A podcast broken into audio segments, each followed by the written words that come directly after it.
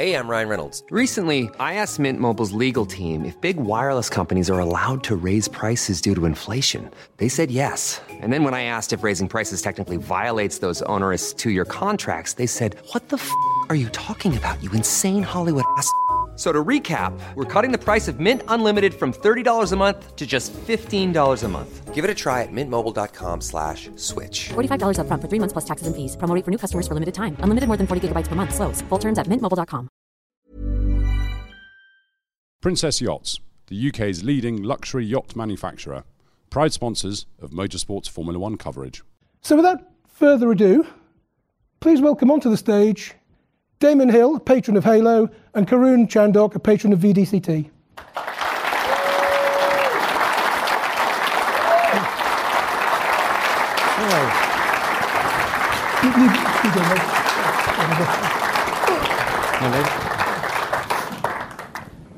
Right, I, I probably undersold you a bit there, didn't I? I didn't mention that you were world champion. Or, ah, All that work. Or, or, or, or indeed, was it 1983 when the champion of brands on a Yamaha TZ something? Yeah, it was. Yeah, I think it was uh, 83. Champion on two wheels and four, John Surtees, basically. Um, well, it was only the champion of brands. It wasn't the world championship or the Isle of Man TT or whatever else Yeah, John won. Because he did have um, just well, he was he was the top of the top of the field, wasn't he? Completely, was. in, in both in both categories. And I also failed to mention that Karun, who um, had a fleeting Grand Prix career with a couple of rubbish teams. Um, the- They were. Oh, they, they- they were. It's, fair, it's not unfair, is it? Um, you became a father relatively recently, and the first thing you did after that was to go off and race a McLaren M1 at Goodwood. Well, yeah, I mean, it's. Uh, but you did win. I did, but it's it's it's Yours his first. still It's his. sparkling? Uh, sp- still, please. Thanks. You got you got Thanks, Dad. You got sparkling. Well, well, no, that's fine. That's also, fine. there's lipstick on that one. Okay, that's mine. Hang on a That's second. mine. That's yours, is it? Yeah. Right. Well, See, we'll wearing change that. lipstick. Hang on. We'll start again. I'll start again. Um, still- yeah, no, it's his it's his first birthday tomorrow, so that's gone pretty quickly. Um, Yeah, but racing a McLaren at Goodwood, that's pretty special, isn't it? It was, yeah. It got a little bit awkward when one of the marshals came to my wife, and she was, I think she was five or six months pregnant at the time, and he, uh, this is the year before, and um, the marshal came to my wife and said, "Do you know this car's called the Widowmaker?" and then proce- proceed, proceeded to tell her the story of the Bruce, of, obviously Bruce McLaren's accident at, at Goodwood in a Can-Am McLaren as I was getting in the car, which, which was not the best idea, but um, c'est. Right, we're here to talk about the 2019 Formula One season. Let's move on to that. Um, the format basically, we'll chat, talk nonsense for 45 minutes or so, and then there'll be an opportunity for you guys to ask sensible questions um, for 15 to 20 minutes after that. Um, did we see peak Lewis Hamilton this year? Can I just ask one question before you get on to that? Did we make a prediction in March as to what would happen? You and did, do you, yeah. and Yeah, do, you- no, do you have the do you remember what it was? I meant to watch it online Okay, and we'll forgot. get to that in a minute. Uh, no, Okay, okay, okay. Well, I'm pretty sure you, you all said that Lewis was going to be world champion. no, no prize there, eh? Yeah, yeah. and, and you I'm- also predicted that Red Bull and Honda would win races. Ah, yeah, that's good. And and you said very correctly that Pierre Gasly would be crap against Max Verstappen, which doesn't. God, we're good. We should Yeah, be on TV doing this stuff. It's a little bit should be, harsh. yeah. It's quite. it's a bit harsh, isn't it? I mean, he was, he, he was I good. did say it was going to be crap. and he finished brilliantly. And he was I was brilliant at the Toro paraphr- I was- Rosso. I was paraphr- Well, yeah, but that's weird, isn't it? He- he's supposed to go fast in the fast car, but he goes fast in the slow car. That's- We'll get on to that. Right, okay, Um, go on. Are we hijacking your, Yeah, your, that- Yeah, your you- plan only slightly, here? only slightly. Right, it's a good on. observation, though. It's true. Um, yeah, Lewis, I mean, when he first came into Formula One, I mean, when you came into Formula One, you were already turned 30. You'd had. All right. It was, It wasn't my fault. I was trying. it was, an observation, not an insult. The, but the, um, you know, you'd been through an awful lot of hard knocks and real life experience. I mean, you lost your dad as a teenager. Your teammate was killed ahead of your first F3 season. Yeah, that's true. I mean, you, you'd had a lot of you know pretty difficult real life experiences. You were a pretty full. I know you're older. I than don't. I, my career does not compare in No, any no, way no, to, to Lewis Hamilton's. But, but when he came yeah. in, yeah. I mean, he'd. I know he'd had a tough upbringing initially, suffered bullying, racism. yeah. Uh, his dad had to put up estate agents boards for 10 quid a time, whatever, to m- raise money for karting initially. Yeah. But then once he'd been adopted by Zip and then Ron Yeah. Dennis, he was kind of kept in a little cotton wool box, which gave him relatively little life experience. yeah. Um, That's so- possibly. Yeah, we don't know. I mean, the truth is, we don't, No, how we much don't, how much life it- experience but- but we don't know. it- what But yeah. the emotional maturity that Yeah. somebody like you had coming in at an older age. Yeah. He didn't seem to have when he was 22, 23, whereas now, Yeah. as, a, as the age you were when Yeah. you came in, sort of thing, more or less. Uh, uh, yeah. He, he seems just a complete, a much more complete. I mean, you get the odd hissy fit on the radio, but they all do that.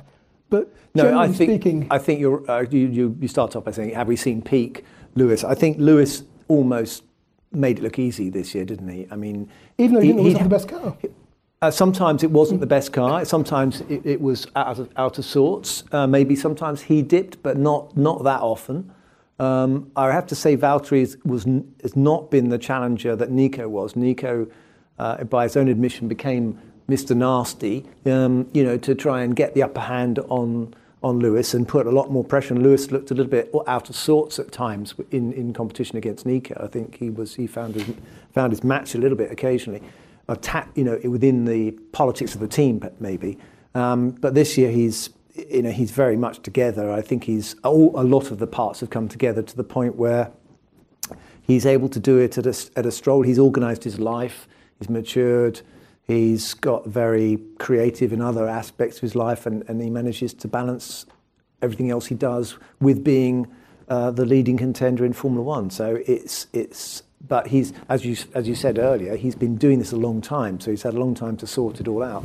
But he's still only 34.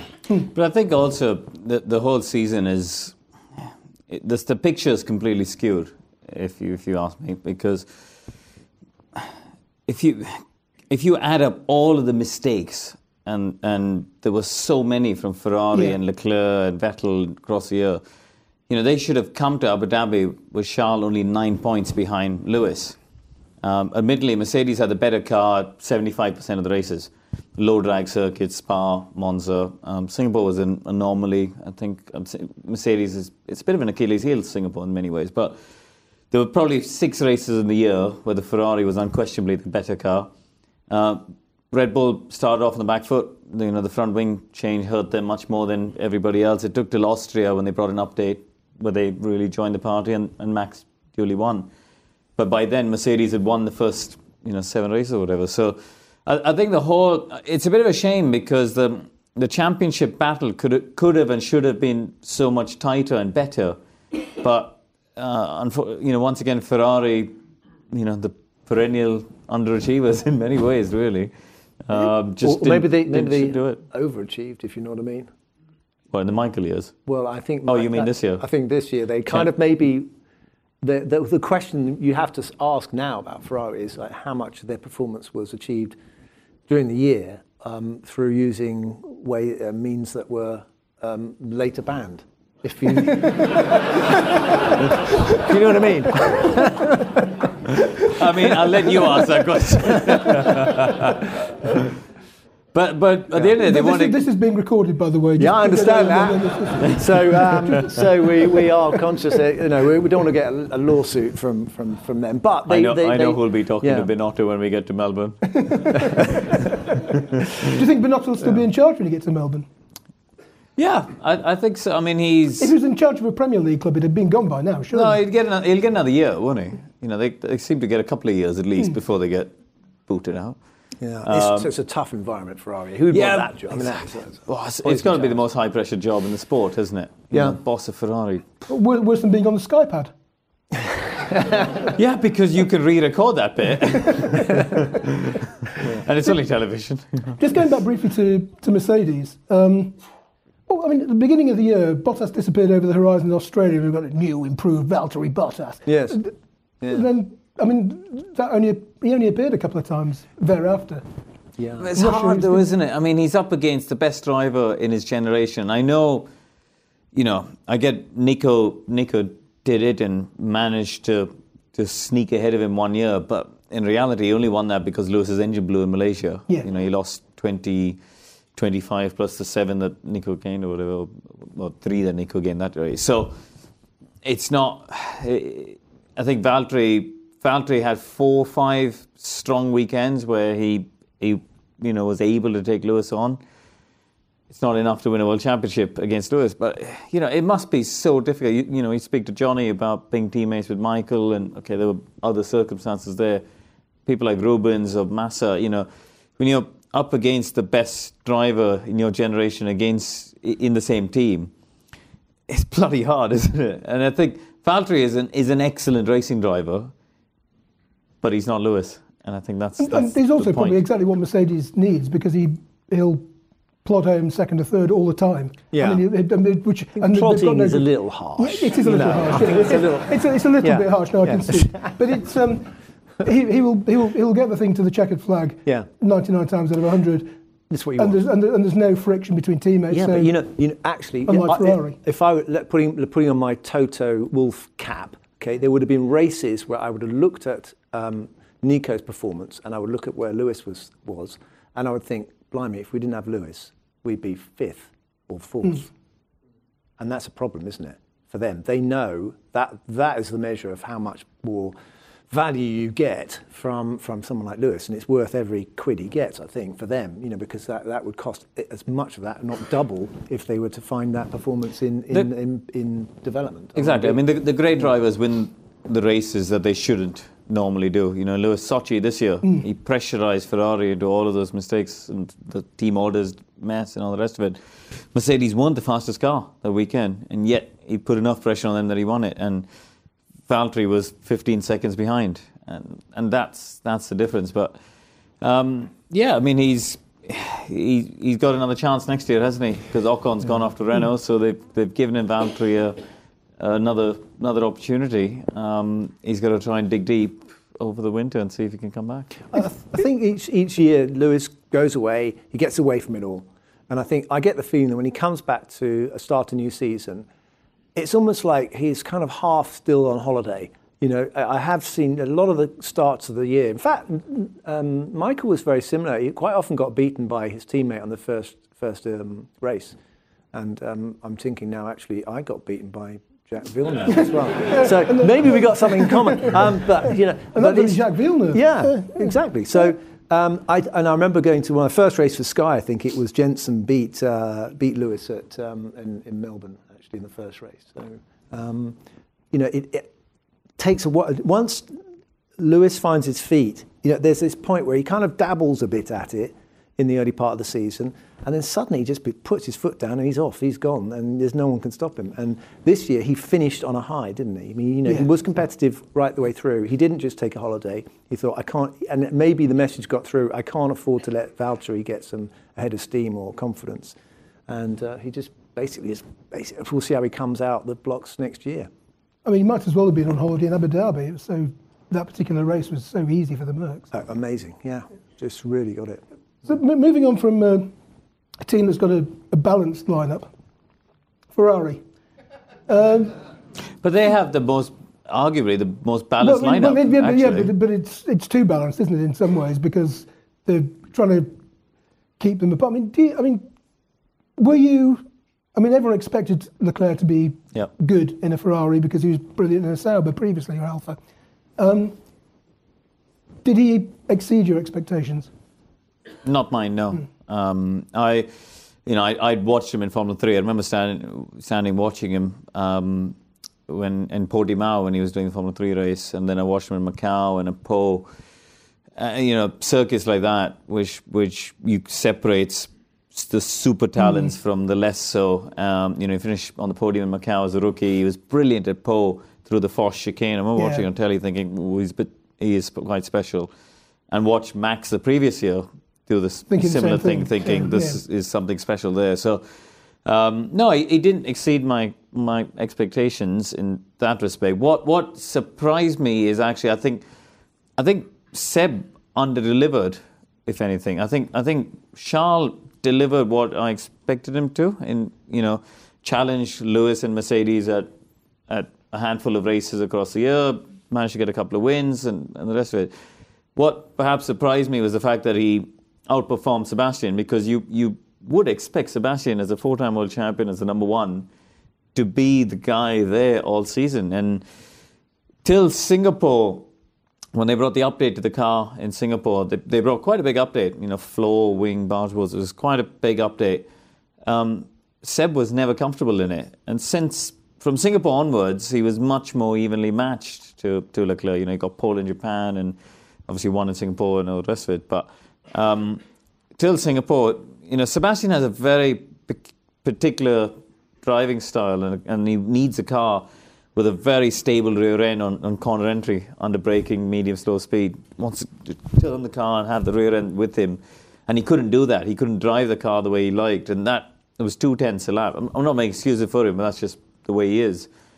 And it was only when they got the updates in Singapore that we started to see the Sebastian of old um, really come into play. But yeah, unfortunately, um, for him, as I say, I, I, think on the whole, he looked back at the season and think, mm, didn't really deliver what I should have done. You know what it's like to win world titles. I mean, if you were in that What? kind of A title, singular. singular. Plus brands. and the, yeah, I'm the champion of And Britain. I've known what it's like to try to win titles, but yeah. Uh, um, I mean, if you were in that kind of position now, and you, do you think you'd have in that position? I know you can't put yourself in that position, but would you be tempted? Do you think to go and pick, go and get your carpet slippers and go and sit down in Switzerland and have a nice quiet life? Seb? Yeah, rather than have to go through all of that. Well, he made. I mean, yeah. If you're looking at body language and and uh, and so forth, he he did sound very kind of down in the dumps, didn't he? Um, and but um, he's quite young. I mean, uh, Nico retired when he was very young, but he went out on that high, didn't he? Got his championship and off he went. Um, so um, I think I think Sebastian is he wants a, he wants a certain condition in the team. It seems to me, and if he and if he hasn't got that relationship with the team, he was quite comfortable with um, with. Um, uh, Kimi there, there, you know, it seemed like a good relationship. But this guy's come in and he's put him under pressure, and he's not going to, he's not going to back off. And uh, I think that Seb, you know, you know how- much you have to dig down to, to be at the sharp end of, Formula One, and it's very hard if you've got a very, very competitive teammate. You have to dig very deep, and it's it, it's the question is whether or not you can do it year in year out at that level. You know, when you think about the intensity of the rivalry between Senna and Prost, you know, these guys were the very best in in, uh, at their job in the same team. That's why they fought. It's because it was so difficult to put one over on the other. And that environment is not somewhere that I think Ferrari are particularly well placed to deal with. Um, I, I'm trying to think of a situation of a team. I mean, they had Prost and, and Mansell, which was which was bad enough, I think. I'm trying to think of a good relationship they had with, with teammates. It always seems to me very difficult for Ferrari to manage this. They, they prefer the. the, The, the, Schumacher worked okay because Eddie was happy just to take the check. well, that's my point. Yeah, is that yeah, actually yeah. Michael still had the upper. Oh, absolutely, He, you know, he had the conditions he wanted, and, and I was listening to a, a podcast with Rubens, and you know, it was very much Michael's team from the from the sounds of it. You know, he, he- he um, you know, working in that environment, you, you and I think Ferrari like seem to like they understand that relationship. They don't know seem seem to know what to do when you've got two guys um, fighting for the number one slot. You can't have number one slot in the team. It, you can't share it. It's you know one guy's up, one guy's down, and then they start their head starts spinning. So if you've got a setup that, that Seb needs, what do we do? Do we get that set up? How which direction do we go in? Do we get that one or the, or the one that um, Charles Leclerc wants? Which direction are we going to go in? And you know Seb. Seb's fought back. He, he has fought back, but he's dro- he, you know, he drops the ball. And the thing he did in Brazil, just I just thought was totally ridiculous. You know, he, he just didn't need to do that. Um, the mature thing to have done would have been, you know, to finish slot in behind behind Charles and just let the inevitable happen because the guy was on fresh tyres. Yeah. You know, he wasn't. He weren't going to keep him behind, and and instead he- he's gone into the winter with, um, you know, with that over his over his head a little bit. The, I mean, the, the team as a whole though, did seem to make some pretty fundamental mistakes. I'm thinking of Austria when they were focused on the, lap- the speeds that uh, Bottas was turning in, Yeah. and seemed not to notice this very fast blue thing coming up. Yeah. Um, you know, after Yeah. that bit, which but they, I mean, they just seemed to miss that completely. Uh, yeah, I mean that that was just just being asleep, really. Um, you know, Sochi, the whole team orders thing was just a joke. You know, on lap three, you're trying to impose team orders, and actually, it needed Seb in the cockpit to say, "What are you talking about? Let us hmm. go in the first stint."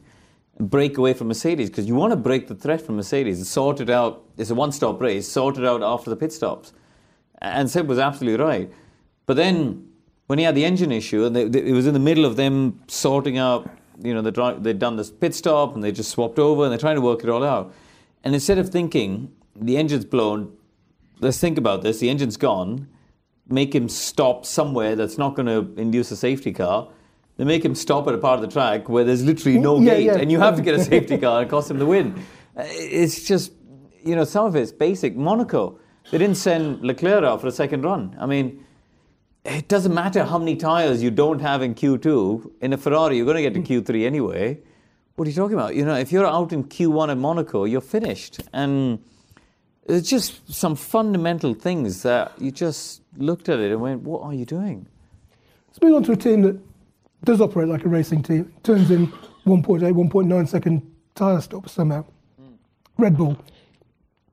I mean, obviously, Max is volatile, very, very fast. Um, do you see that that's Red Bull Honda? I mean, obviously, Red Bull and Honda just had a very open and complementary relationship last year and made pretty solid progress. Uh, I mean, Honda didn't exactly look like winning a race with McLaren, um, but you know that in the first season with a proper, t- uh, you know, another top team uh, shows what they could do. Um, do you see them being the main threat to Mercedes next season? Me. Uh, Either of you? I do. I, I, I think they're going to be a threat. I think they're going to be. I think they're going to be very. You both have a glass of red wine. You're both No, falling I, asleep I think. I think it's. Um, I, um, I takes more than more Oh, than yeah, one little half a glass of whatever. Anyway. um, but um, no, I think I think I genuinely think they are going to be uh, much much closer to, to Mercedes as a challenger because I think what we, we've got is the reg. I know that they're big teams and they can work, they can probably work on two fronts, but even so, it's going to detract. at some point in the season, there's going to be a, a, a tailing off of investment in these current cars, the 2020 cars, for the 2021 cars. So again, there's going to be a development drop off somewhere during the season. It's, and I think that the, the trend with Red Bull is, is, is up. They've been getting better. The car looks better. It's been closer in more races than it's not. And Honda want to keep pushing. They've, they've, they've signed up. They know they're carrying on. So there's no reason for them to back off on that front. Um, and I think that Mercedes are, uh, on the engine front and the power unit front, I think Mercedes are starting to, level out. They're reaching a ceiling somewhere and they don't seem to be able to break through. Um, so that gap could close, and I do think that, they could be, maybe not, certainly taking wins off of, Mercedes, I think, or being in the, mix more. Yeah, I mean, I'm not sure what when you said your comment on Max. I think we saw a different Max this year, to be honest. You know, we saw a mistake in Mexico where he didn't back off and, and Bottas a crash and obviously got the penalty and lost potential win there. But he's been exceptional this year. Oh, absolutely. I No, think, when uh, when it's me- vol- volatile, I, I sort of meant, you know, his, his character. Out, out, out, of- out Sure, but uh, uh, you know, in the cockpit, he's he's he's a remarkable, remarkable young guy. You know, he's uh, for how young he is. How uh, you know, I, I often have the the team radio channels set up and, and you know listen through, and I've got Lewis, Max, Leclerc, and and Vettel, and the tone between the difference between them, you wouldn't imagine that Max is is he's the calmest out of the lot. He's just, Yeah. you know, he knows what he wants. He knows what he wants from the car. He knows what, he, what information he wants from the engineer. He doesn't mess around and use five sentences when he can use one, or five words when he use one. Um, and he just has a very methodical way. His mind is is so mature beyond his actual age. It's remarkable, and um, I, I, I hope they hit the ground running because that's been the problem in recent years. Is they haven't arrived in Melbourne with a car that's there. It's taken half a season for them to get get on top of it. If they rock up in Melbourne with a car competitive enough, he, he will be a championship contender because he's mentally ready for it. So, hypothetical situation. You two go to the pub later, decide you're going to set up a Formula One team next year, Hill Chandhok Racing or vice versa. Lead driver, Charles Leclerc or Max Verstappen? Max. Max. Yeah, that's I'd, I'd probably I'd probably go with what Karun just said there because um, as he as he just described, the guy's so mature. I mean, it's it's it's incredible to believe he's only what 21, 20, 21 now. 22. Oh, 22. yeah, he's not- he's not very old. I mean, he's I mean, it's a baby. I mean, Yeah. but he's not a baby. That's the point. He's actually. You only have to you know, talk to him and, and see him go about his business. He's he's um, logical. He's matter of fact. He's he doesn't get involved in a lot of uh, you know politics too much, does he? He just He's, he's a very, very impressive individual. And he was like that from the moment he arrived in when he was 17. It was just seemed incredible that this guy was so mature. Um, so the speed he's got, the maturity he's got, the aggressiveness, um, and yeah, he's, he's one or two drops, dropouts, but really for, for his age, uh, I think he's a little bit ahead of Charles. Charles has made one or two um, errors. He admits to his own mistakes, which is perhaps a little bit, um, a little bit too hasty sometimes. Um, but that's a good sign. At least he's not, he's not trying to hide from, from things. Um, and I think he's got a, he, has got a good character too, Charles. You know, he's he, but still got a lot to learn on the, I think about Formula One and, and the, the, the racing side of things and the tactic. Yeah. He, he's still he's more um, emotional. I think as a character, you listen to him on the radio and you see his body language and stuff. There's, there's lots of ups and downs. There's Max is is you know a bit flatter in that respect. And we saw, you know, mistakes in Baku from Charles. We saw a mistake in Monaco, Melbourne in the race. He was off a few times. Um, you know, there've been instances in the races where the, there's certain stints where you see moments, you know, the odd lock up and the odd run off into the run off area and stuff. Whereas you see Max in that sort of Schumacher-esque way and Alonso-esque way, just rattling out lap after lap. Um, yeah, I, I think that's. Do you, I mean, do you think that uh, when when you hear Max on the radio and you hear far more of it than I do, Mm. uh, I mean, he's very, as you say, he knows what he wants. He's very authoritative. Whereas Charles sometimes in conversation on the radio seems a little bit, uh, you know, there's a little bit. He's not doesn't have the same air of authority, decisiveness yet. Yeah, I think that's what I think That's, what that's, basically emo- what just that- saying, that's yeah. what I'm saying. It's emotional maturity in some way, and I think that's where Max is actually the most impressive part.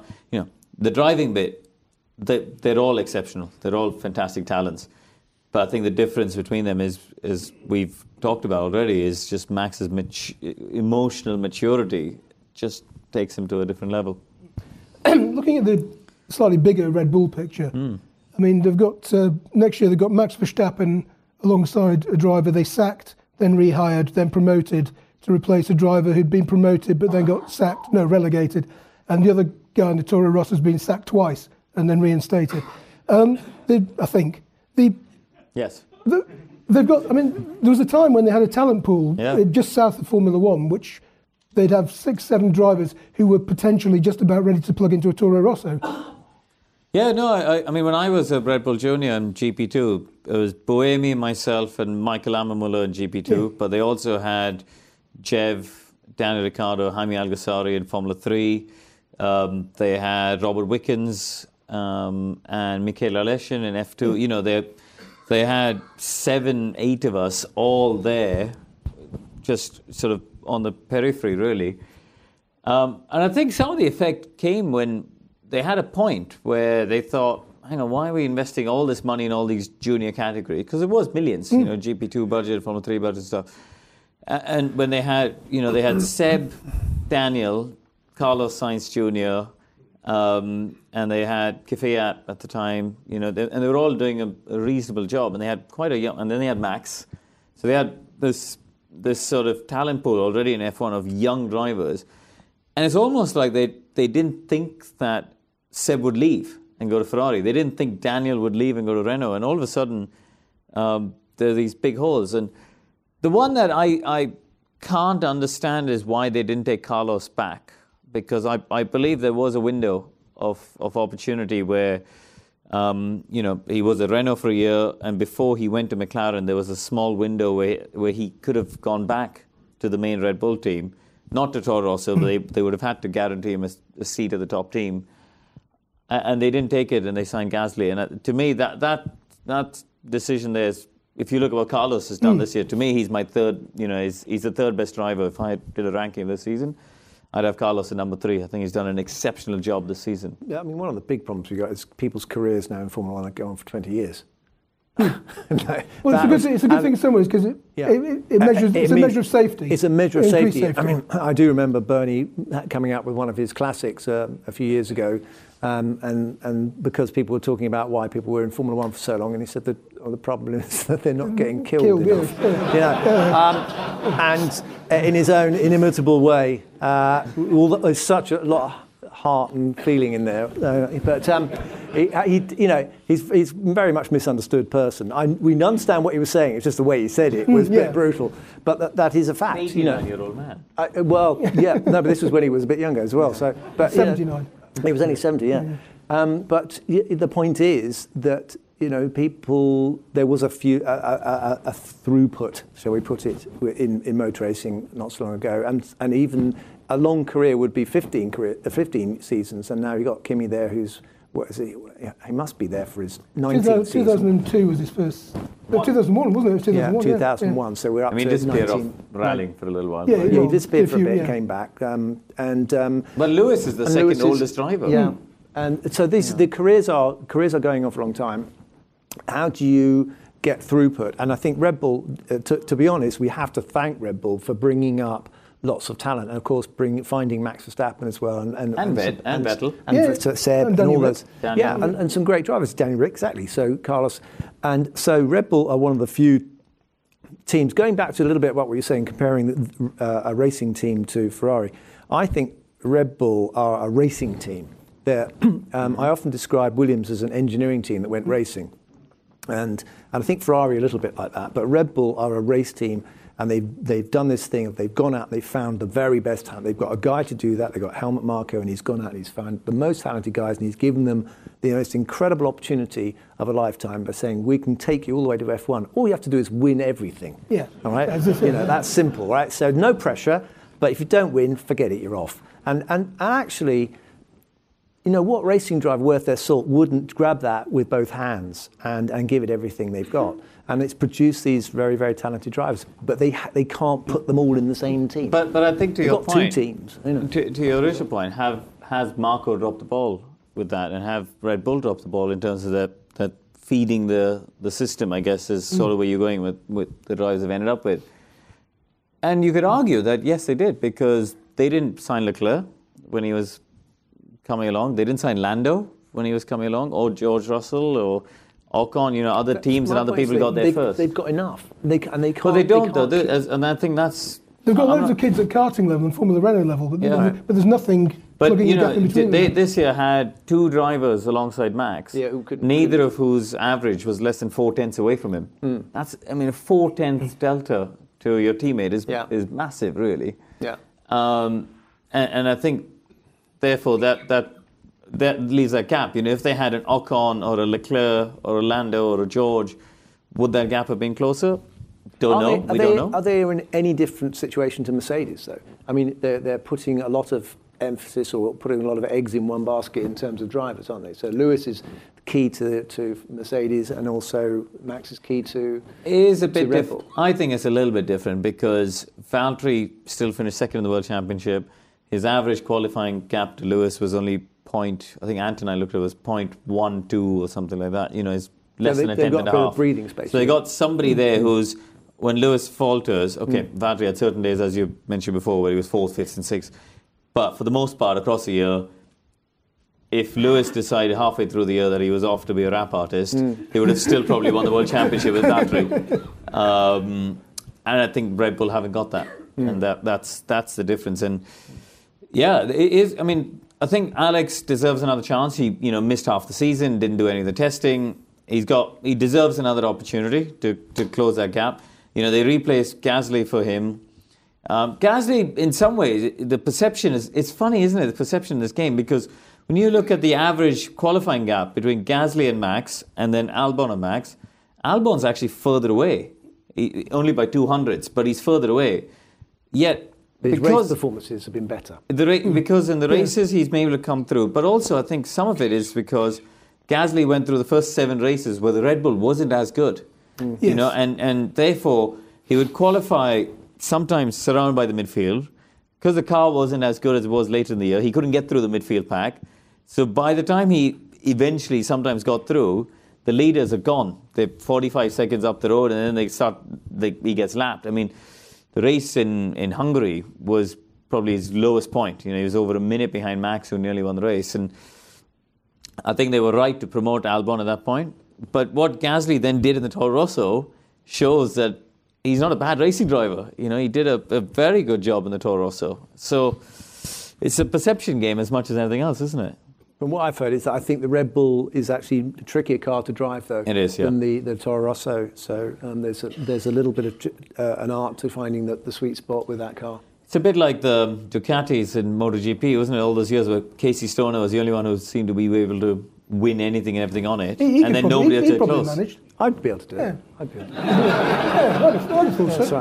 right. I just never. I, I, I'm afraid I've just moved couldn't on be to better things by then. No, I, I love bike racing. I mean, it is incredible when you look at what I know we're here to talk about cars, but Marc Marquez in, in what he's doing on motorbikes is just mind blowing. And, and I think it does raise a question for our sport. You know, we've got these regulation changes coming in, and they've done a lot of work on trying to get the racing closer. We'll, we'll see. I, I'm, I'm optimistic for that. But what I think that it, we're missing is the is is what you can see um, of the driving art from the outside a little bit. You know, I, we you know, we obviously see it in the wet. Um, in qualifying, you get the fantastic close-ups, and, the, and the, uh, you can see where the drivers are actually doing stuff. But you, you you only have to look at a couple of laps of MotoGP, and you see them doing the most extraordinary things on these bikes. And, well, I mean, the, I mean, the other thing is, I mean, a, a MotoGP bike around Silverstone is about about 28, 30 seconds slower than the Formula One car, Yeah. which looks more spectacular. yeah. Yeah, I mean, it's, it's but it's the racing, as Damon mentioned. You know, the fact that the you know, although Marquez utterly dominated the season and you know won it with with, with time to spare, but he, the, they're able to go wheel to wheel and the elbows out and you know he's Shoulders out. Yeah. Um, You're never going to get that in car racing. We should, you know, we should also manage our expectations. But what we have now is is ridiculous. You know, I think the You didn't watch Damon in the Formula Ford Festival. No, I didn't. that- that I was- was born. pretty uh, what year was that? Oh, I can't remember. I can't remember. Eight- eight- when were you born? 84, 85. I was born in '84, so Yeah. But you no know- idea. It wa- yeah, I had nothing to do with that. Um, but um, you know, when you look at talking about the the, the visual, how it appears, um, when you look at Goodwood, I think a lot of people here will, will understand this. You know, when you look at the cars that going around Goodwood, like these these Jaguars or whatever. They're sliding around, and it looks fantastic to, to see someone controlling a car. The lap time is, is dreadful, you know, but the racing is fantastically close. And I think that we went down this road with Aero. Um, we're stuck with it. If you look at cars, F1 cars now, you turn on the TV and you see the camera angles are very good now. They've got they, the speed looks amazing. If you go to Silverstone, you look at them going through the Beckett section. It is phenomenal to see how fast they go. But after a while, you get used to it. After a while, you're going to go, that's how fast they go. And uh, they go around Melbourne, um, 10 seconds lap. pole position was 10 seconds. That's one of the tracks that hasn't changed on the calendar. Um, and they go around there 10 seconds lap faster than my pole position. Oh, we're in 96. So, Villeneuve was on pole in 96, wasn't he? all right. fair point. a point, yeah. That's a fair point. Anyway, the pole position of 96. You won the race. But I won the race. did, anyway, yeah. so- but it doesn't matter. Um, we're not here to talk about me. I was talking about Well, there's another Villeneuve. thing. There's another, you know. Um, but yeah, that, so my point is, uh, Formula One cars. People seemed satisfied with Formula One cars then. They seemed fast, and people turned up to watch it. Um, and, and and now they're 10 seconds a lap faster. But do we get any more of that? Do we, under, we, do we the- understand what that means? You're absolutely right. I think what happened in 2017, the, the rule change happened in 2017, was was wrong. And you know, at the time, I believed it was wrong. And you know, sort of three years into these rule changes, I stand by it because someone somewhere got hung up on lap time.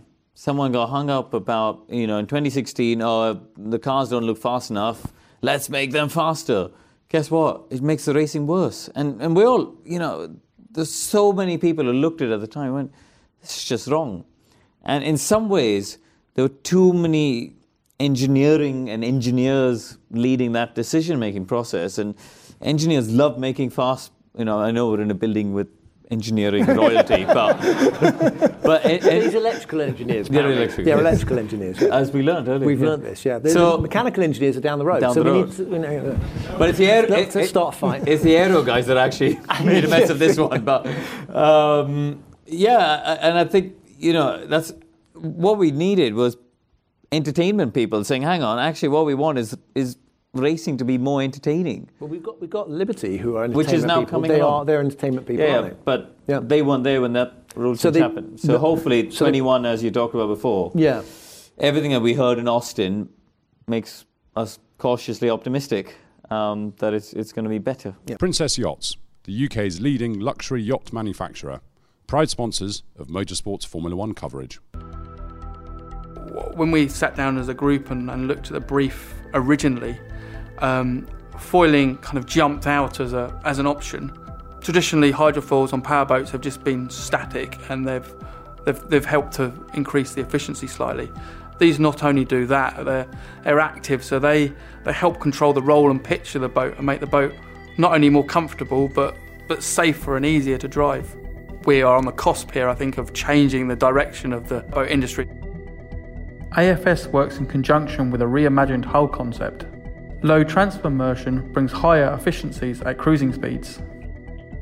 Foil lift replaces transom volume, allowing top speeds to still be achieved. Foils automatically deploy and retract flush with the hull. The foils rake fore and aft, varying their angle of attack. Port and starboard foils are controlled independently. Onboard sensors and a dedicated processor calculate the optimum foil position 100 times per second. Foil position is actively controlled, reacting to the boat state, improving comfort, stability, and safety, with modes selected by the skipper. One of the feel-good stories of the season was McLaren's recovery from sort of more or less the back of the mm. grid up to fighting in the top six on a reasonably regular basis. It it was a McLaren, still a Renault engine, hmm? but they had two new drivers, Sainz and Norris. What was the what was the sweet spot? What, what was the, what was the ingredient there that made made? Do you think that you know made made the recovery possible? Aero.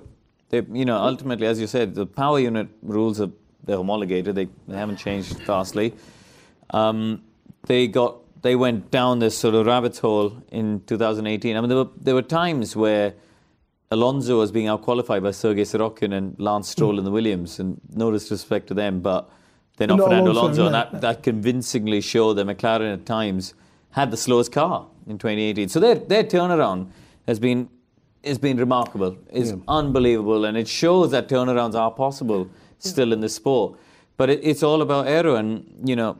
James Key, Andreas Seidl joined the team and they sort of walked into this thing where the car's better. Their effect will only be seen next year. But they're on the up, aren't they? They've got a Mercedes engine contract in the bag. They've got a new wind tunnel coming. They've got two brilliant, young, talented drivers. Um, as I said, James Key and Andreas Seidl at the top. Zak now doing what he does best. He doesn't have to manage his team day to day because he's got Andreas doing that. So he he can can go out and the sell the sponsorship, Yeah, and yeah, yeah. there's the sponsor deals coming in. McLaren, McLaren on the whole is massively on the up. But they, they did, that didn't happen by accident. I mean, Zak went in there. Zak is a very pragmatic person. He doesn't want a long, complicated answer. He, won't, he won't give you a long, complicated answer. You know, if he says, and he probably Despite being into- American. so, just, but you know, that's that's his way, and I think, and he went into McLaren, and I think he got a lot of answers he wasn't satisfied with, and he went, "This isn't right," and he's made some changes. So we've got to give him a lot of credit for what has happened at uh, at McLaren. He's had the the balls to do it. Uh, it's not easy when you go into a team with a reputation like. Um, like that, but he wasn't uh, cowed by that. He wasn't intimidated by that, and he knew what had to be done. And he's got Adrian Sutherland, James Key, and um, Adrian Andreas uh, Seidl, sorry, and um, and James Key in there. And he's made changes, and some people who were there are no longer there. It has sometimes it has to happen. Sometimes a shake-up has to happen, and we're, I think we're seeing the the, the, the fruits of his uh, of his um, bravery. You know, to, to actually make changes uh, coming to coming to fruition there. We just had the five-minute board for this section of the evening. So, Right, okay. Um, Gosh, couple, couple, just a couple more questions before we turn turn the microphone to the audience. And um, we've already established that the new Hill Chandhok Formula One team in 2021. We've Ma- Max. Yeah, you've We've got Max. nicked him. Max, Max is You've got Max. Max. We You've got, nicked him, you, well you've got, you've got Max. So, um, Are you sec- paying his wages? No. choices for the second driver: Lando Norris, George Russell, Alexander Albon. Does it have to be one of those three? You're, you're not getting it. Um, the, the, well, I just of the three rookies this year. rookies, I mean, okay. yeah, but just, um, if you had to choose a rookie, shall we say? Ju- I'm going to Go on. jump on Lando. Right, I, uh, and I think that I would no disrespect to George because the thing is we just can't measure what he's done in a way. Yeah. But Lando, I The think. George done- Russell drove rings around Lando in Formula Two. That George Russell. Well, we, we but unfortunately this is about it's about F1. Yeah, Can yeah, they do true. it? F- And, and, and he's And when you've got all the pressure and stuff, I think Lando did an absolutely fantastic job for, a- for a newcomer to Formula One. Teenage newcomer. Yeah, absolutely amazing and um, sensible. You know, he's not. It doesn't show signs of it going to his head. You know, he's, he is himself. He's relaxed with, with interviews. He's, you know, mixes with the guys. I think it's amazing. Yeah. I, I would agree, actually. And they've been teammates already, haven't they? Max and Lando, they play this esports championship Oh, yeah, yeah, as yeah, teammate- yeah, yeah. teammates already. So when, when they're not doing Grand Prix, real Grand It's Prix, they, they bizarre because be I, I, did this. Um, I did this thing with them on the SkyPad in Brazil, and they both showed up. And we stood there. We ended up standing there chatting for about half an hour. Um, it was after free practice, I think, on the Friday. And we stood there chatting away, and they were going on and on about this esports race that they they've got coming up. They they absolutely love it. They get away from race weekend, and they're playing, you know, on this on this thing. They're doing 24-hour races at Spa and all sorts of things. They they are absolutely addicted, um, and and We'd you know, have to stop that, though, wouldn't we? We can't have them playing computer games in their room all the time, can we? you can see you We could want see a much more experienced dad than me. We want them down for supper, and we want. Did, did you and Martin Just not do bodies that in thrown Formula 3? face. Sorry, what? Yeah, so did you and Martin Donnelly not do that in Formula 3? Oh, we didn't have computer games in those days. We had- What did we play? Oh God, I don't think they had. We had that thing that you played table tennis on. You know, that spot. You know, ping pong, whatever it's called. What table? Okay, last, last one for me. You, you mentioned earlier that um, Carlos Sainz would be your third Yes. driver. So one, two, three from both of you. Uh, Lewis, Max, Carlos. Is this, is this his, a, a prediction for the season or? No, for- no, no. This is your, your, your, your top three that Top- you've just been watching. Of the, t- of the top three of the season, I just. Yeah. I, I, I would say. Um, I would say Lewis. Um, I would say. Uh, I would say Max and then Charles. Yeah. Okay. Right, ladies and gents, there's, there should be a microphone somewhere. That corner. Microphone. There it is. There's Okay. there. Um, is there any chance we could just have a little bit more light so I can actually see where the hands are up? Is that uh, it always helps? There Okay, There perfect. you are. Thank you. Oh, hello. Gosh. Right. Um, thought we were if you, uh, ra- raise your hands if you have a, a question for either, either anybody. Start down there. Hi there. Um, I'm a f- I'm a fan of all motorsport, but out of the two, Marc Marquez or Lewis Hamilton, which one's the more dominant in their sport? Marc Marquez, I think. I mean, he's 26 years old and he's won nine world championships. The guy is. It makes uh, you know, it makes everyone just feel like you're a massive underachiever in life, don't you? It's depressing. Okay, gentleman in a Hawaiian shirt just there. Hi, do you think um, Max Verstappen sort of shot himself in the foot a bit, being uh, critical of Ferrari, and b- b- with the potential drive for the future with Ferrari, with with the accusation of cheating? I, I think, in my experience in our sport, that people have when when somebody as talented as Max is available and Ferrari want him, they'll forget all of that, and uh, yeah, it will be suddenly all sweetness and light. Yeah. Okay, um, let's go from the left here.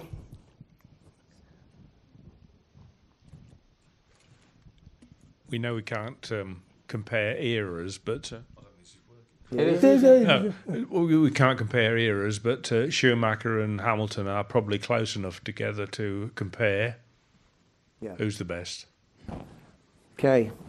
Karun, you go. No, no. Okay. You, ra- you, ra- you raced against him. Go on. obviously, I think. You crashed into Michael. You should know, you know about him. I, I did crash into, and he crashed into me. True, yes, so, we did, so, um, I think when you look at Lewis's crashing record, it's quite low, isn't it? I mean, he's, he's very, so on that basis, you'd have to say Yeah, that Lewis is a better right. driver. He never crashed into. Okay, gentleman just there in the light coloured jacket, kind of behind you. I think that it hasn't been mentioned um, in any way, shape, or form this uh, discussion at the moment. But surely Vettel has massively underperformed this year, and everybody's puzzled why he hasn't been dropped yet. Because, and then of course the the idea is who would replace him, and would it be Verstappen's in Verstappen's interest to join Ferrari? I think they, the slight problem Ferrari still have got is Leclerc's not yet experienced enough to be the team's number one. And I think in some respect they do still need Seb there from a from a technical perspective to lead that team's direction. And and if you look at the way the car got better through the year, a lot of that came because of, of Sebastian. Um, you know, Charles benefited from it. But we saw a lot of mistakes still from Charles. We saw in qualifying, you know, errors on the first run, which meant he had to have another go and use another set. You know, all those sort of things, which will come good. You know, he, he's got talent, and you'd like to think that he lined that up with maturity and experience. I don't think they could afford to still get rid of Seb and, and put the the you know Charles in as the number one unless Max or Lewis came available. I think you know it's all well and good to say, "Oh, Seb's made all of these mistakes in the races," which he has, of course, and as you say, he's underperformed. But who do you replace him with? Um, and when you look at the market, you can say possibly Sainz, as you know, if you got Lewis, Max. You could argue a case for Sainz, but then he'd be a new person, and Sainz and Leclerc is quite an inexperienced lineup to lead a high pressure team like Ferrari. Um, you know, I think next year when Sebastian's contract runs up um, and Lewis, you know, is sniffing around elsewhere, Ferrari is certainly interested in him for 21. I think end of next year is going to be fun because you got 21 new car regs, new technical regs, whole reset in F1, but the driver market is completely up in the air as well. So I think I think there's a Next year is a little bit of a transitional year in some yeah. way. I think your point, your point is that Seb has, has had, for someone who's won four world championships, he's had some pretty serious dropouts. Um, he's obviously very capable and still a bit, but I, think the, encouraging quote I saw from him uh, after Abu Dhabi was that he knows he has to go and improve. And, and I think that's the first time I've heard him say something like that. I think normally he's, he's tended to bat away any criticism and regard himself as always in the right when, he's done some very odd things. Uh, where clearly he, he had some part to account for it. Um, but I think that's, what has to happen with Seb. He has to sit down, he has to go, okay, listen, something's not right. If I've been leading a race and I've dropped the ball, that should not happen. If I am a four time world champion, can I accept that this is, uh, part of my, package?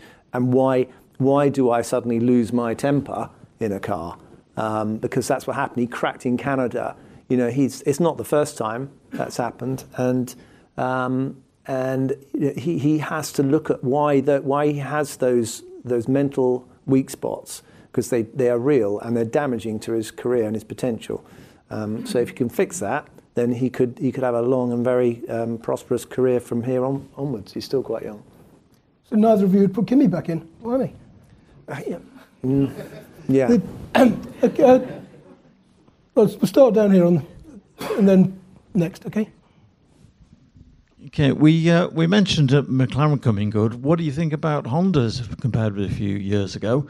And then a follow up to that, what do you think may have happened to Honda and McLaren able to keep their relationship going this year? They got really good electrical engineers. Yeah. so we had a chat before. Thank you. Yeah. so, so the question is, as I understand it, is is that Honda. Um, what do we think of Honda's potential? Can, or, yeah, they. Have. I think they have. I think that I think they they didn't like the environment, um, uh, and in, in Japan, it's not the done thing to, to be openly critical uh, and humiliating companies with a reputation like Honda. Um, so that put them under uh, very difficult pressure when they were with McLaren. I think it was a battle of two reputations in a way. McLaren didn't want to be saddled with the the, um, the accusation that their car wasn't up to it, and Honda uh, didn't feel comfortable with this pressure. And unbelievably, actually, in some ways, Red Bull have allowed them the space and not put the pressure on them, and said, "Okay, listen, you do what you do, and we will work around that." And, it's, and that combination has worked and delivered the results. And I think if you just let Honda get on with it, they will produce. They're a fantastic company. They're a racing company. They started out with racing, and they believe in themselves and they believe in their method, and they'll they'll get there. They have committed 500 million to the program or something. So yeah, the like 500 million. Yeah, but they don't they don't have 500 million if they were a rubbish company. Yeah, yeah. Exactly. So that's that. Yeah. Now I think um, they have made the progress. I'm not sure they're fully there yet. Um, yes, Red Bull didn't have any Honda related reliability issues on the Sundays in the races, but we've got to keep in mind that it's really four it's a four car team split into the A and the B team, and the Toro went through seven power units each and took a lot of penalties. So there's an element of them doing a bit of experimenting and R and D for the big, for the big team. So you have to factor that into the to the picture. But you're absolutely right. They made really good progress, and you know, long I- may it continue. Just want to say, when in the turbo era, I can remember you could tell when Honda were, were big, bringing a big push in because the engines would blow up. It was fantastic. They'd be, you know, you, they just put another engine in and they'd go out and this great big ball of fire would come out the back of the car, and, and you just knew they were pushing. You know, they were pushing everything. It was good. So thanks, Connor. Can you give me some idea of what happened with Paddy Lowe at Williams this year? I mean, the fact they're three and a half seconds adrift or whatever it is, and all of a sudden Paddy Lowe was fired two days before the start of the season, apparently not knowing which way was up. Now, inside, inside man at Williams, Karun is going to answer that question. yeah. Uh, uh, it, uh, I don't know really. I mean, are you, are you asking where he is now, or where? It, it's fundamentally an aero issue, really. Um, you know, Paddy's not an aerodynamicist, um, and I think ultimately the team on the whole have, have lost their way. It, you know, we are very much in an aero era of Formula One. And the 2017 car was not bad. You know, I, I drove it and, you know, it, it, and I remember driving at the time thinking, actually, you know, it's, it's a balanced car. And it was a car that could get into Q3, you know, Massa could rack up points, Stroll got a podium in Baku, you know, it was a decent car. And then whatever happened in the design of the 18 and then subsequently the 19 car, they've just lost their way um, technically. Uh, I think they've lost a lot of people, good people there in the last two years, really. You've lost Dirk De Beer, Paddy Lowe, as you mentioned, Rob Smedley's gone. Um, and they haven't really replaced replaced them. Uh, and I think for for for the for the long term success of that team, they kind of need to do what McLaren have done in many ways and just go, right, hang on, whatever we were doing is not working. We need a change of cha- change of mentality, a reset, change of design philosophy, change of concept, uh, and, and then they can make progress because they've still got the Mercedes power unit. You know that's a massive plus point. So clearly, that's not the issue in the competitiveness. It's an aero issue, and they need to they need to get that sorted. Whether that's it's not one person though; it's a complete department needs a, a reset and a, a change in the thought process and philosophy. Uh, Laura down the front. uh, motorsport, I think, where there was uh, Claire Williams was being interviewed with another guy, Mike, somebody there. Michael Driscoll, And they were CEO. talking about what was going on, and they said, well, that was all down to these people, and nobody seemed to know who was actually leading the design or anything else like that. It was, oh, it has to work. Whose problem's that? Mm. It was actually.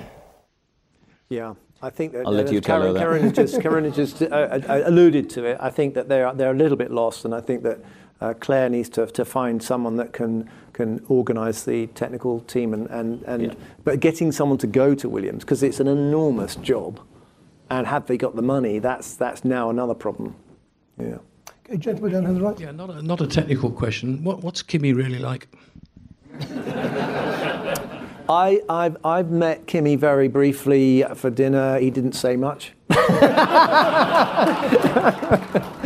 um, once uh, he, whiz, he whizzes around, he goes in and out the paddock. He hardly says anything to anyone, does he? I, I, I- I've had one conversation with him in 20 years. Was it a conversation though? Well, he came up. It was bizarre, really, because we were in a in a bar in Tokyo after the race, and it was at some ridiculous time in the morning, and he'd obviously had a lot of clear liquid, orange juice, orange juice.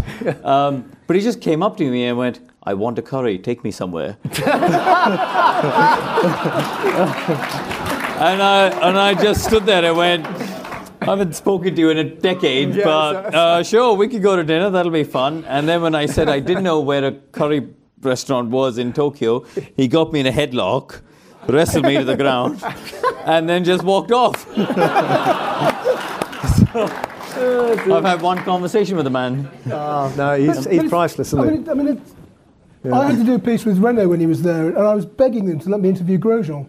And they said, no, no, you've got to talk to Kim. He's like, I want Gro-. But there was just two of us talking to him, and he chatted for half an hour, and I'd never known him like and he was just But completely... he did this you know- podcast Yeah. with Tom Clarkson on the uh, on the Mm. F1 podcast, and it, that's it. Um, it's, it's actually he's actually quite chatty, remarkably. Yeah, that, I mean, I was, and apparently his I was book is was quite his book is quite um, quite good as well. Is it? Yeah, I don't know. it's a I haven't read dull. it.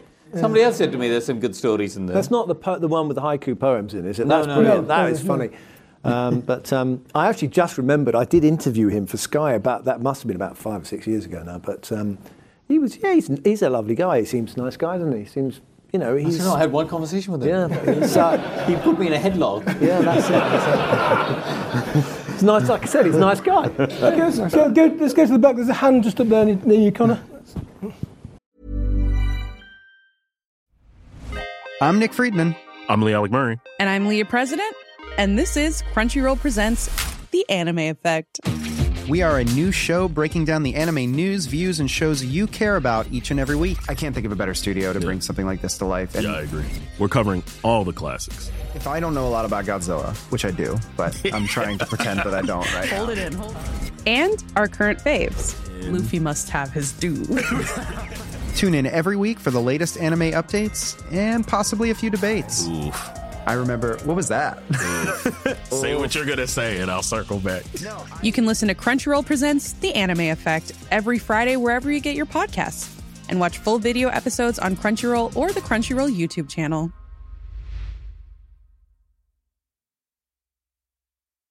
Hey, I'm Ryan Reynolds. Recently, I asked Mint Mobile's legal team if big wireless companies are allowed to raise prices due to inflation. They said yes. And then when I asked if raising prices technically violates those onerous two year contracts, they said, What the f are you talking about, you insane Hollywood ass? F- So to recap, we're cutting the price of Mint Unlimited from $30 a month to just $15 a month. Give it a try at mintmobile.com slash switch. $45 upfront for three months plus taxes and fees. Promo rate for new customers for limited time. Unlimited more than 40 gigabytes per month. Slows. Full terms at mintmobile.com. Uh, thanks for that, Simon. Um, read in the papers today that Mr. Stroll Senior wants to take a, uh, a stake in Aston Martin. Uh, Lance Stroll for Red Bull in 21. Yeah, no, what, No, hang on, but is, was I read the story on Reuters actually? Was it not that they would be sponsoring Racing Point? Is at least the story that I read in that that bit that. I, I think the story I read was he would he was, uh, and again it's all obviously speculative at the time, but it sounds like he was looking to buy the road car company and have them support his Formula One team. So if anything, it involved Aston Martin switching from Red Bull to Racing Point. That's the way I I I only read the, the story on the um, on the sort of Reuters It'd be website. great, though, wouldn't it? Wake up. Wait, The, I mean, just, the autocar story said that he was going to. I mean, he, he was looking to buy a stake in the The road car the, company. road car company. Yes. The share price for the first time ever then went up. Yeah. And, um, and then he and should have kept his mouth shut. And then, got shares. And then then rebrand Racing Point as Aston Martin, which then what happens with Red, oh, who knows? But Yeah, Aston Martin, is what a- I- I mean, it's, it's, Aston Martin's a sports car brand, isn't it? He did do a Formula One car in 1959. I, I knew you'd know that. I mean, you know, n- did they really? Yeah. Uh, how'd it go? DBR four. Was it good? DBR, okay. Was it good? No. No. Because it was front engined at the time, all the engines were going in the back, so it was Okay. wrong. But it must be great to wake up one morning and go, "Oh, do you know, I think I'll go and I'll go buy Aston I'll buy Martin." Aston Martin. I'm a bit bored, you know, go and get Aston. We just think about buying a car, and he goes and buys the company. Yeah. And in my case, spending about two grand on a car. That's, that's it. Okay, there's a yeah cream coloured shirt just near you, Laura. There. That's it. Um, Nico Hulkenberg, is that a career well spent, or could he have spent that better at a potentially bigger team? I, I think I think I mean we saw we saw some flashes of, of his ability, um, and I've always thought he was just such a laid back guy. There wasn't enough there wasn't enough fire there. There wasn't enough anxiety, and um, He seemed to miss the boat every time there was low hanging fruit. You know, there was, you always thought when there was an opportunity of a, you know, of this sort of odd podium where a non top three team could get it, it would be Perez or Sainz or you know got in Brazil, or there- there'd always be somebody Stroll in Baku, or there'd be somebody else but Nico Hulkenberg because on that day, you know, in Brazil 2012 he crashed into Lewis. In Baku when Perez got the podium, he hit the he hit the inside wall or something. You know, it's, there was always that race where there was something weird would happen, but he'd be the one in that mess rather than the one getting the podium. He, he was unfortunate because at the- the time when uh, all the drivers were forced to lose a lot of weight, his hulk, literally, his bulk, uh, was was a technical massive disadvantage. So I know for a fact he didn't get drives. That some top teams looked at him and just thought we can't put him in because it's going to be too much of a deficit, um, just simply because of his size, which is a real shame. Um, but they in, they since then increased the, the, the allowance for the driver. But but um, uh, I, I, I do think that you know maybe he's just too nice a guy, and I think you need to have a nasty streak. Just look at me, for I'm not- example. You know, I mean, you know, I mean, I was, I was you about to, do. I was about to be nice to you, but the thing that mystifies But I me. think he, sorry, I just was I think he should have ended up at Haas though. I think it would have been good for Haas because he's experienced. He is he is still very quick to replace to replace Grosjean. But then, then, you know, then I think the, Grosjean's wife's not around, and yeah, that, that'll upset Damon. I'm not saying anything. We're not going there again. Oh, no. okay. You started it last time. I did. Yeah. But She's the- very- she's very nice. the thing, the Very thing that mystifies me about Hulkenberg, though, is that, um, and I, I accept the weight thing completely, but he was, he was a champion in Formula BMW when his weight kind of helped. He was a champion in in A1GP, no weight no difference. Champion in Formula 3, a rookie champion in GP2. I mean, everything about his career. Yeah. It, it Yes. implies sim, sim, the special talent. I don't. And, I, I- never yeah. I think he probably could have done with a better manager. Yes. Actually, to be honest, I think you needed Yes. someone to say, you know, this guy's look at his like you could have been his manager. If you've It's gone a bit in late now. and you, yeah, it's a bit late. It's all too late. It's a shame, isn't it? Mm. But he needed someone. There were certain times. It, Frentzen was like that. Yes, yeah. Frentzen was unbelievably quick. I mean, he went up and down a little bit, but he was just la- he was He the way obviously had a good it. manager. He nicked your drive. I know, he just no, but I, I said to him once, I said, "Why are you going for?" I remember talking to him, and it was like there was a McLaren drive up for offer, and he was winning everything in the Jordan. And um, I said, "Are you going to go for this drive?" And he said, "Oh, do you think I should?" And I went, "Are you bloody mad?" You know, you know, they, it's, some drivers just don't. They they haven't worked out that you need a strategy to get through Formula One and stay and stay in Formula One. Okay, it's um, gentleman down here. Thanks.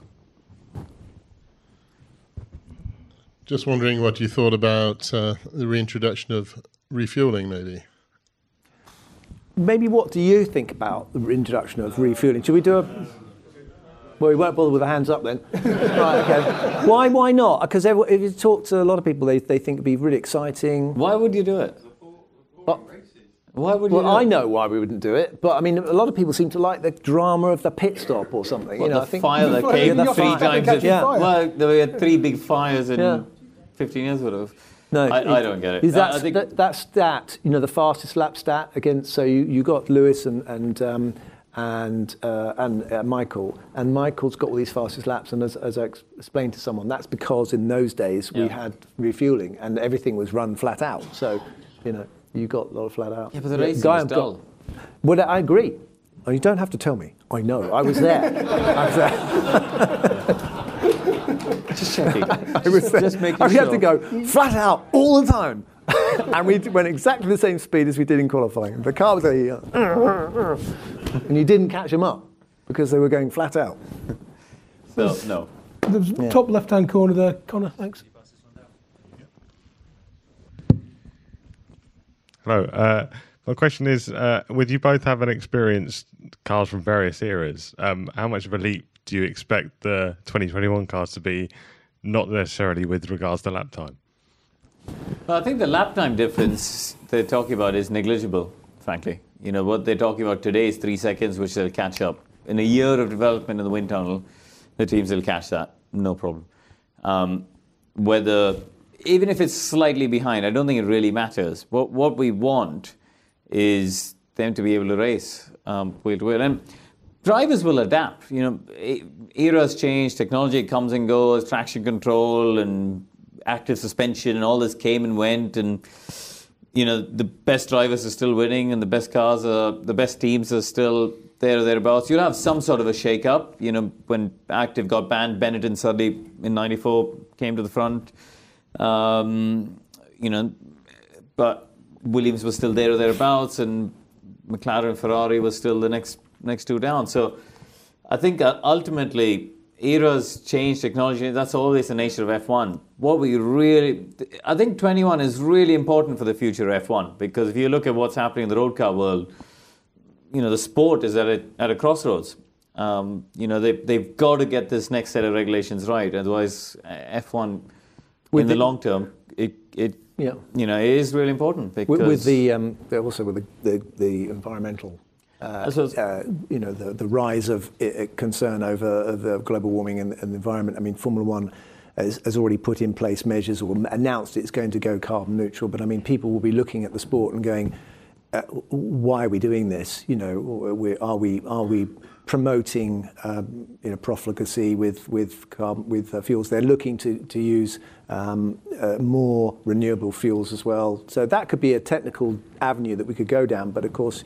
Um, you know, the Formula E will, will, will contest the, their credentials against Formula One, so there's going to be a bit of debate that. So, despite the, the fact that they use generators to charge the cars, yeah, go around the so- but you know, in people's minds, you know, we, enough. we do we we've got we've got to work out whether or not we're there just for purely for entertainment, or whether whether we're there to prove a point or, or show off our technical um, abilities in, in in solving the world's problems as well. Well, I think ultimately F- F1 needs. That's what I was saying. F1's at a crossroads um, where my personal belief is it needs to perhaps accept the road relevance is is less significant. Maybe Formula E with the the powertrain development, every manufacturer believes you know electric is the immediate next future step we're all heading towards. So they use Formula E to be that development tool. That's fine. But then Formula One remains the pinnacle of our sport in terms of being the fastest, loudest, sexiest cars on the best tracks with the best drivers and our entertainment. Because there is it's sporting entertainment in the way that football or cricket or basketball, you know, none of these other things have anything to do with relevance in your own life. There's sporting entertainment for you to watch and be entertained by. Um, and I think where where this where my my train of thought slightly falls apart is obviously the capital required for motorsport is different to football or, or basketball. But ultimately, I think uh, I think F1 is at that. It, it's on the precipice here of being what does it want to be. It's you know it needs to work out its identity really. Ladies and gents, I've had the checkered flag sign, I'm afraid, from the back of the auditorium. So um, the, there is one, one more job we have to do. Thank you both, first off, for very entertaining and keeping me entertained anyway. But be- before we go, um, raffle prize. You take one. Okay. Can I just say thank you very much to the audience as well? Yes. And to you, Simon. Thank, Thank you. you. for having me. Thank, thank you very much. And to Carol. Well, that's, that's, this is this is this is this is first prize. First prize, and what do they win? They win a bag of goodies, including a very nice print of Niki Lauda in 1982. All right, so if, you, if you've got a white ticket and it's number 99, well done. Congratulations.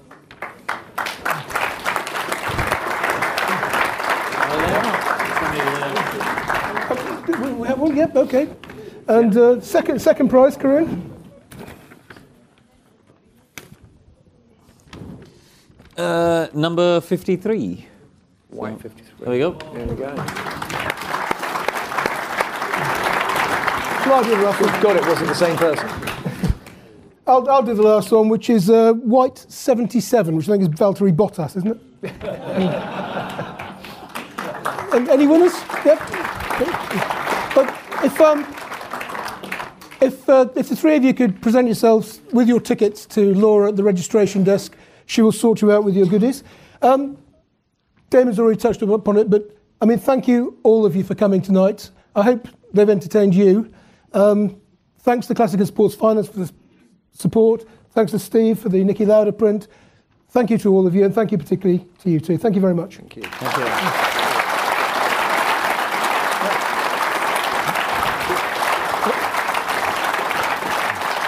Thanks.